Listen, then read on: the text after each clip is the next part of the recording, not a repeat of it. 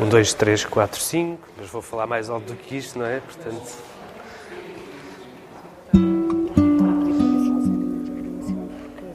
Ali aquela zona é como é que está a e começa bem. Na hora de pôr a mesa, éramos cinco: o meu pai, a minha mãe, as minhas irmãs e eu. Entra-se numa cadeia, tira-se uma fotografia, carrega-se um colchão e um, e um estrado, Depois, a minha irmã mais velha casou-se. entra-se dentro de uma cela onde estão lá mais oito indivíduos lá dentro. E pronto, e, e ficas aí e deixa de estar aí. Depois, o meu pai morreu. Não me foi mais nada explicado, a partir daí entrei em modo de sobrevivência.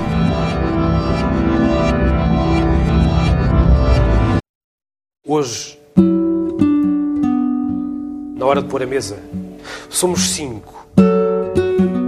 O nosso dia a dia era simplesmente eh, inexistente. Menos a minha irmã mais, menos a minha irmã mais velha que está na casa dela.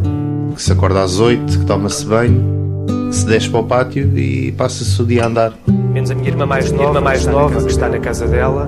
Num quadrado para trás e para a frente, para trás e para a frente, num quadrado para a frente. Menos o meu pai. Menos a minha mãe, viu? Menos a minha mãe, viúva. E não existe praticamente mais nada.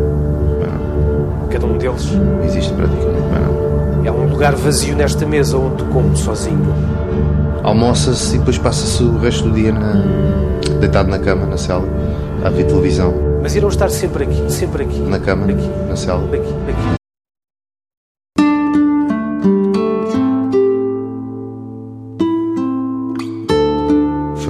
Sofrimento, foi um tempo de resiliência. Na hora de pôr a mesa, Desde que lá entrei até que saí, tive entregue a mim próprio. seremos sempre cinco. Enquanto um de nós estiver vivo. Existir é uma coisa e depois a nossa questão da nossa essência é outra.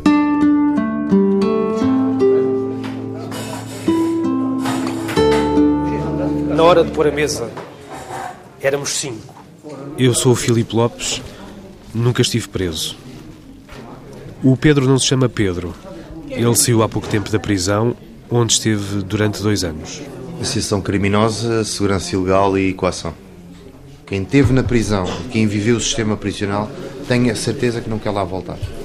Eu tenho a a expectativa de, de um dia chegar e me dizerem não és preciso porque não está cá ninguém. Ora bem, muito boa tarde então a todos. Ah, hoje temos connosco o Dr. Filipe Neves. Lopes. Lopes, desculpa. Ah, Já me chamaram coisas piores. pronto, então. Lopes. Que traz aqui até nós um projeto que tem sido, ah, tem sido divulgado e tem também aparecido noutros estabelecimentos prisionais, que também já esteve aqui em Aveiro e que se denomina a Poesia Não Tem Grades. O projeto A Poesia Não Tem Grades nasceu em 2003, eh, nasceu numa altura em que o grupo de que sou fundador e, que, e onde mantenho o grupo Contador de Histórias fazia um conjunto de atividades de promoção da leitura em diversos locais. E sempre procurámos alguns locais menos óbvios, como, por exemplo, as pediatrias hospitalares, onde já trabalhávamos nessa altura, e chegou-nos uma proposta para uma atividade num sítio onde nunca tínhamos estado, num estabelecimento prisional, no de Sintra, para, de alguma forma, darmos alguma cor e animarmos um pouco uma entrega de prémios do concurso nacional de conto que a Direção-Geral dos Serviços Prisionais tinha organizado nesse ano. E pronto, e feita esta sumária apresentação ou introdução, passo a palavra ao Dr. Filipe Lopes. Muito obrigado.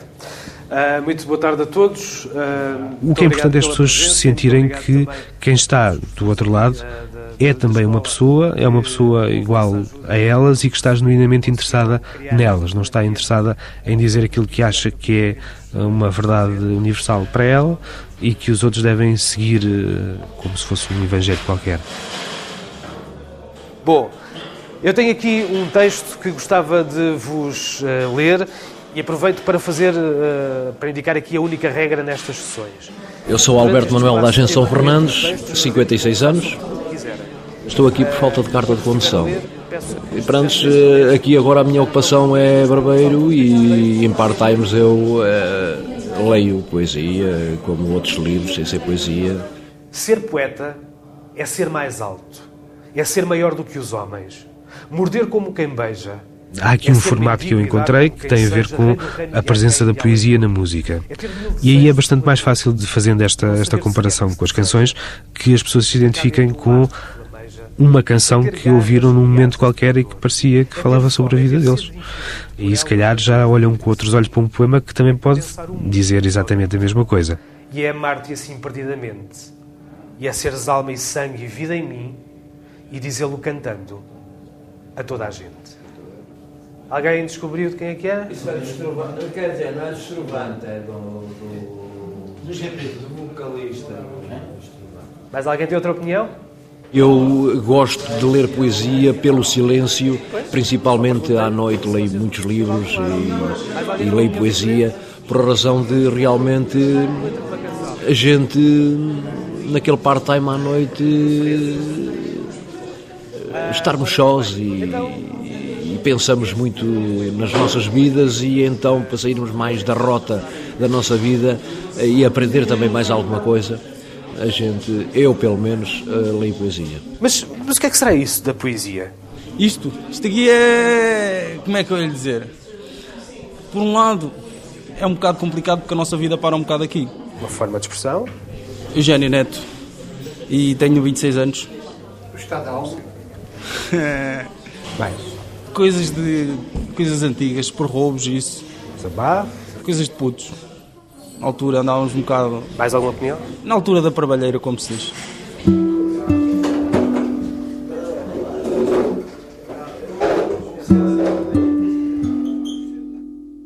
Além de estar preso em uma relação cá fora, tentei perceber que tinha que fazer alguma coisa ali, já que ninguém fazia nada para mim, que tinha que construir alguma coisa de forma a manter-me vivo, não é? Estar vivo. Então percebi exatamente que o escrever e ter um blog cá fora era uma forma de eu publicar, de dizer que olha, eu estou aqui, estou vivo, não estou, não estou propriamente morto, estou vivo. É?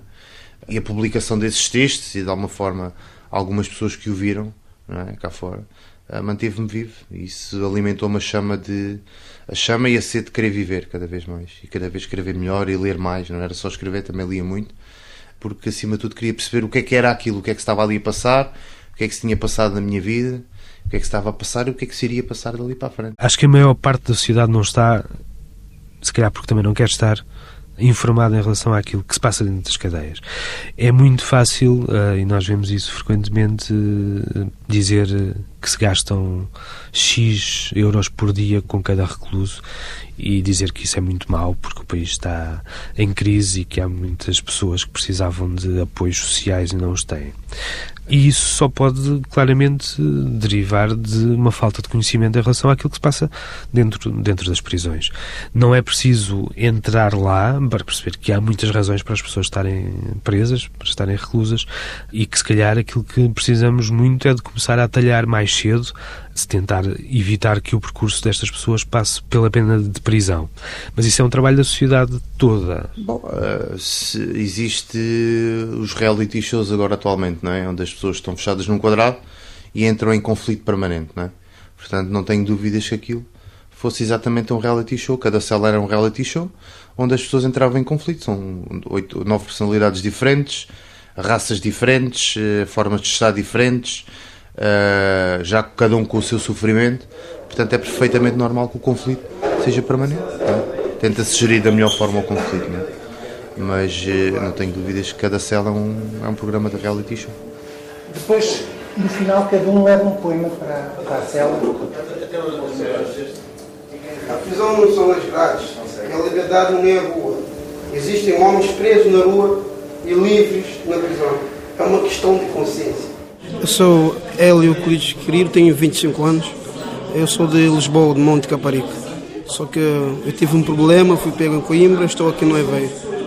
Eu estou acusados de tráfico, como o correio de tráfico. Aqui, como é que eu posso dizer? A gente está. É como se a gente tivesse que matar um leão por dia para sobreviver. Viver com, com a consciência limpa, mas com o coração triste por causa de uma coisa que eu não fiz. Quer dizer, é difícil, é difícil, é difícil ultrapassar um dia um dia sem pensar. Não se pensa o poema que se faz. Faz-se um poema como se olha um pássaro que passa, só porque passa e se olha. Mais nada.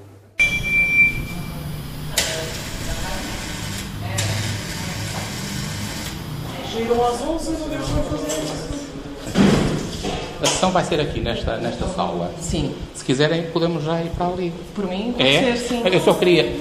Eu só vou lá acima buscar uns documentos que eu queria lhe mostrar, que era por causa da- das gravações e preencher lá. Para, para assinar. Está bem, Está está bem, bem? está bem. Ok. Ok. David Ramos Cabeleira, 38 anos. Estou aqui há 3 anos. Estou a cumprir uma pena de 5 anos e 4 meses por droga. Nestes anos que estou preso, sinto a lentidão do tempo. O meu ser já vai sentir o peso, do pesar do esquecimento. Ao princípio comecei a escrever muito mais eh, sobre a cadeia, mas depois comecei a evoluir e abrir outras perspectivas para outros temas. E pronto, vocês querem que leia mais algum? Tenho que escolher. Tenho 50 páginas. Tenho mais. Por exemplo, tenho este aqui do perdão. Palavra tão complexa de se pronunciar, mas com ela se expressa o sentimento de amar. Às vezes perdoamos por faltar aquela pessoa. Quando tanto amamos, diz-se a palavra perdoa. Há Poesia, de alguma pessoa, forma, liberta. Pode parecer estranho o que eu vou dizer, mas o facto de estar preso liberta-me de alguma forma. Dá-me satisfação, dá-me prazer, tira-me por momentos de, do que é estar em reclusão. É muito importante para mim. Alexandre Rita Magalhães, 41 anos. A minha pena não está definida ainda. Uh, furto. Toda a minha vida tentei, e foram muitas vezes, pegava num papel e numa caneta, e isto ao longo de muitos anos, e nada me saía. Mas o, o facto de vir preso e, e estar a estudar, hum, não sei se é o facto de estar preso. eh, Não temos o mar, não temos o sol, não temos, eh, não vemos uma árvore a crescer, não vemos as crianças a crescer. Nossos sentimentos vão tipo uma montanha russa, vai ao pico mais alto, vem abaixo, vai a meio. É por aí. Na verdade, cada um de nós pode ser um poeta, independentemente do sítio onde está neste instante, independentemente dos estudos que tem ou não tem. Tivemos tantos poetas que nunca aprenderam a ler nem escrever, mas que foram grandes poetas portugueses e estrangeiros, naturalmente. E também não é o nosso aspecto físico, nem é a nossa idade, nem a nossa religião, nem a nossa cor da pele.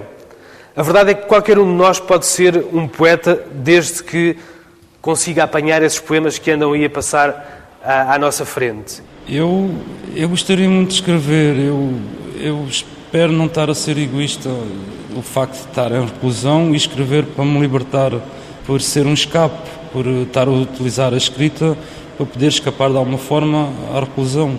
Porque por momentos eu, eu saio daqui, não com o meu corpo, mas a minha mente sai daqui. E eu espero não estar a ser egoísta comigo, mas eu lá fora quero escrever porque eu uso os textos e tenho consciência disto, que eu uso os textos para me libertar. Eh, De alguma forma libertam-me. E espero que lá fora continue.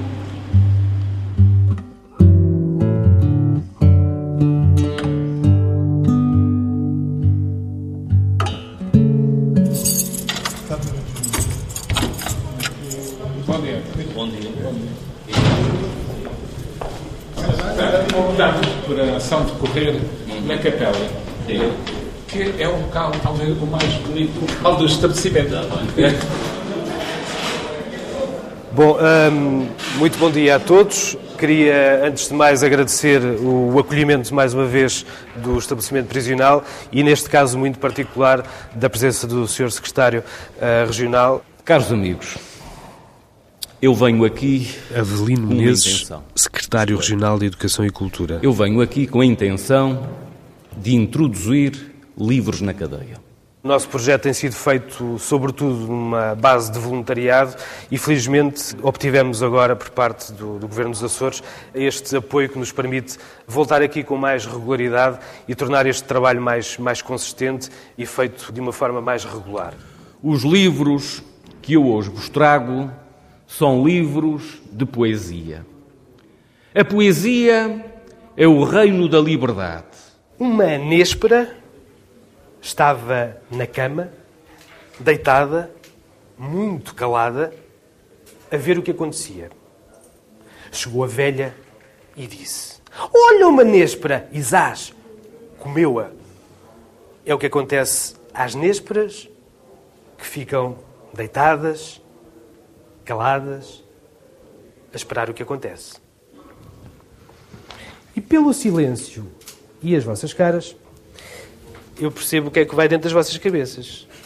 Mas este gajo é parvo aqui, está uma vez é um poema. Para mim, alivia a pessoa, liberta muitas coisas boas e bom, a gente liberta o que é mau e o que é bom fica dentro. Ou seja, a gente fica mais leve e sente mais leve. Roberto Diniz, 33 anos, crime de, de furto. Ultimamente não estava a trabalhar, felizmente tive azar de cair na droga, mas pronto, vai-se tentar recompor as coisas, a levantar a cabeça. Nesse momento já se, pronto, na, diz um recolhido exemplar, tenho precárias, tenho os meus direitos, tenho escola, trabalho, faço essas coisas dia a dia aqui dentro. Sinto-me outra pessoa, sabe? Penso na minha família, né? Sei lá. Estou a fazer mal para eles, estou a fazer mal para mim, sabe? E eu gostava de sair daqui o mais rápido possível, sabe? Ter escola, ter trabalhando, ter fazendo o que é possível, sabe? Sair daqui o mais depressa. E o Raposo, 19 anos, sabe? Ter que ir a Petrófico, senão... Avisam-se todas as polícias. Fugiu um homem. Tem olhos muito abertos, duas mãos, dois pés. Caminha persistentemente. Atenção, supõe-se que é perigoso. Sinais particulares. Baixa-se com frequência para fazer festas a um gato. Apanha folhas caídas antes que um varredor as leve. Gosta de termossos. A poesia significa o que a gente sente o dia a dia, é bom para expressar os nossos sentimentos e faz com que a gente tire o que está aqui dentro para fora. Diogo, Aguiar, 28. Tentar organizar a minha vida como deve de ser. Se tirando daqui um nono ano, será, oxalá que aquilo sirva lá fora para, para poder melhorar a minha vida. Atenção. Gosta de termossos. Repete-se, avisam-se todas as polícias. Anda um homem à solta. À solta. Atenção, tem-se como certo que é realmente perigoso. Os aeroportos já estão sob vigilância permanente, tudo está a postos, não poderá passar por nenhuma fronteira que seja conhecida. Insiste-se, avisam-se todas as polícias. Anda um homem em liberdade. O Pedro não se chama Pedro.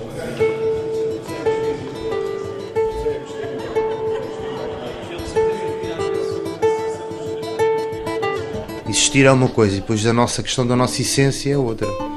E acima de tudo eu tinha que lá chegar o que é que me fazia mais sentido para mim, qual era a, a filosofia que eu sentia que fazia mais sentido.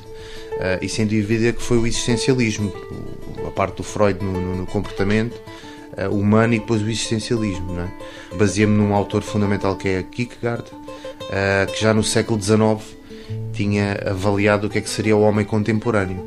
Isso foi aquilo que me foi começando a dar mais paz e tranquilidade, a perceber que afinal não estava doente, era aquilo, o ser humano era aquilo mesmo, portanto não havia nada a fazer. O ser humano é um instinto básico de agressividade, de instinto de sobrevivência e de conflito de interesses. E acima de tudo, tem uma mentalidade cá fora e na prisão que é eu vivo bem com o mal dos outros. Portanto, na prisão nota-se é mais porque é um meio mais pequeno. Hoje em dia sou uma pessoa extremamente reservada, não tenho paciência para a ilusão, já porque vivi muito no mundo da ilusão, da aparência, da ilusão, mas também sempre percebi isso, também nunca me enganei. Muitas das vezes sabia que me tinha que prostituir no bom sentido, de que era a minha imagem, porque era vendável lá fora, na minha área. Eu estava como instrutor de, de, musculação na altura no ginásio, a ideia até era formar-me mudar o curso para motricidade humana e percebi que quando, quando acontece um processo, quando somos presos, depois as pessoas esquecem-se, é? portanto o personagem em si deixa de existir, as pessoas deixaram de aparecer, a vida das pessoas continua e nós simplesmente ali ficamos. Na hora de pôr a mesa, éramos cinco. O meu pai, a minha mãe, as minhas irmãs e eu. Não me recordo de uma única vez em que tínhamos lido esse texto e que houvesse um ruído na sala. Depois, a minha irmã mais nova casou-se. Depois, o meu pai morreu. Há alguns textos que são um pouco mais difíceis de chegar lá, outros textos que são mais imediatos. Este é muito imediato e é muito soco no estômago. A mensagem é simples, não é simples, mas é muito direta, pelo menos, e é fácil de entender. E, portanto, toda a gente se sente identificada com este texto. Por causa da minha avó, quando ela estava a dizer cinco pessoas à mesa, depois me a falecer, pensei logo na minha avó, que é mesmo a lição de vida. Seremos sempre cinco. Por acaso até fez um bocado de sentido também. Fez um bocado de sentido. Nós não estamos lá, fazemos sempre falta na mesa de alguém. É. Alguma questão, alguma eu até posso dizer que estou preso há três anos e meio e o meu lugar continua a ser posto no sítio.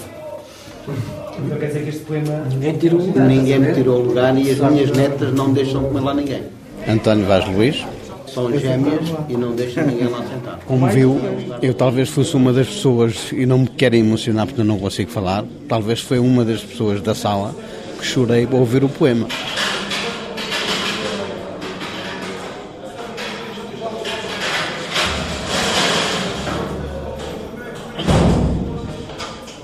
Gostava de vos explicar com um poema por que razão é que aqui estou. Quando eu tinha uns 15 anos, o meu professor de filosofia mostrou-nos um poema a que eu achei, que eu achei muito interessante.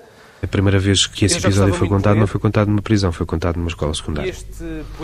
E é um daqueles momentos que, se calhar, eh, funciona como uma humanização do trabalho que está a ser feito, como um quebrar de barreiras, como um aproximar, nós dizermos que somos todos muito iguais, que somos todos muito parecidos e que eu não sou nada diferente. A única diferença ali é que eu a seguir vou poder sair e eles vão ficar ainda reclusos naquele local. Acontece que este poema se cruza comigo num dia em que eu iria sair com dois dos meus melhores amigos, iríamos sair para uma festa. Para uma festa onde nos tinham prometido que iríamos experimentar algumas coisas. O que acontece é que este poema se cruzou comigo e eu já vos vou dizer a seguir o que é que aconteceu. Devemos andar sempre bêbados. É a única solução. Para não sentires o tremendo fardo do tempo que te pesa sobre os ombros e te verga de encontro à terra, deves embriagar-te sem cessar. Mas com o quê? Com vinho, com poesia ou com a virtude? A teu gosto mas embriaga-te. Pelas escolhas que os meus amigos fizeram naquele dia, um deles hoje tem uma vida que eu não gostaria de ter para mim. O outro, pelas escolhas daquele dia, acabou muitos anos mais tarde, mas por causa dessas escolhas, por morrer. E é por isso que eu digo que a poesia me salvou a vida.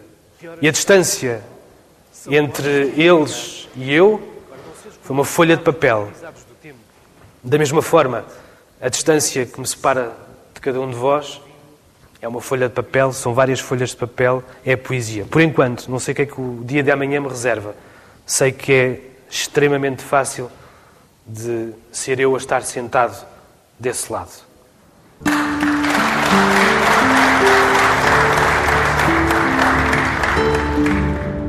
Todas as pessoas que participam de forma altruísta no meio prisional e que de alguma forma contribuem para ajudar os reclusos, todas são bem-vindas. Nenhuma deve ficar para trás. O futuro do projeto será, se existirem uh, investidores, se existirem uh, quem tenha consciência de que com uma verba relativamente reduzida se consegue fazer muita coisa a este nível, será criar aqui um trabalho uh, muito estruturado que começa antes do crime, antes da reclusão, sobretudo, e que vai também depois da pena cumprida. Por isso, quando sai, muitas das vezes nem quer falar sobre a cadeira, porque já sabe que é rotulado pelo ex-recluso e isso não é, não é conveniente temos que tentar eliminar o mais possível esta expressão do ex-recluso. Temos que passar a aceitar que sim, se um tribunal condena alguém a uma pena de prisão, vamos partir do princípio que uh, esse julgamento é, é, justo, mas também vamos ter que admitir que essas pessoas uh, pagam a sua dívida à sociedade, passam o tempo que têm que passar dentro de uma prisão e que depois, quando saem, não são um ex-recluso, são um cidadão.